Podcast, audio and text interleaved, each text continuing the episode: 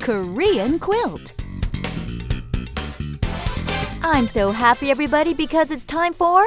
Korean quilt. That's right, folks. Your guide to the Korean language and culture. Anna, are you ready? I'm ready, but what was that opera sound coming from? Was that coming from you, Richard? Well, we were just practicing getting enthusiastic about the Korean language, so I thought I'd inspire our listeners. You did. Thank you. Okay, today we're going to learn a useful expression for all you office workers out there, so listen up.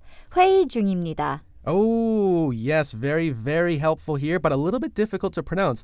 회의 중입니다. It sounds, it actually means so and so is in a meeting. 회의 means meeting, and 중 means literally in the middle of. That was the best explanation I've ever heard in my life, Anna. Thank you. Right, so here 회의 중입니다 means someone is in a meeting. So, when you're in a meeting or a colleague is in a meeting, you can say 회의 중입니다. All right, let's practice a couple of times here because it is kind of difficult, isn't it, Anna? Yes, it is. All right, so slower here becomes 회의 중입니다. 회의 중입니다. Oh, and I'd like to mention that 회의 encompasses all forms of meetings from conferences to even just simple discussions. Ooh, that is kind of useful. 회의 중입니다.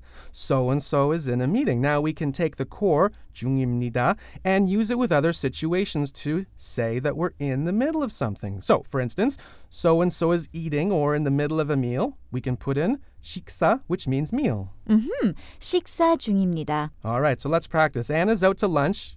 Um, figuratively, not literally, of course. and someone wants to see her. I can say Anna 식사 중입니다. Anna's eating. Okay, and Richard might be in a meeting, and I could say 회의 중입니다. So that's it for today here on Korean Quilt. Make sure you join us next time. So then, see you later. Bye!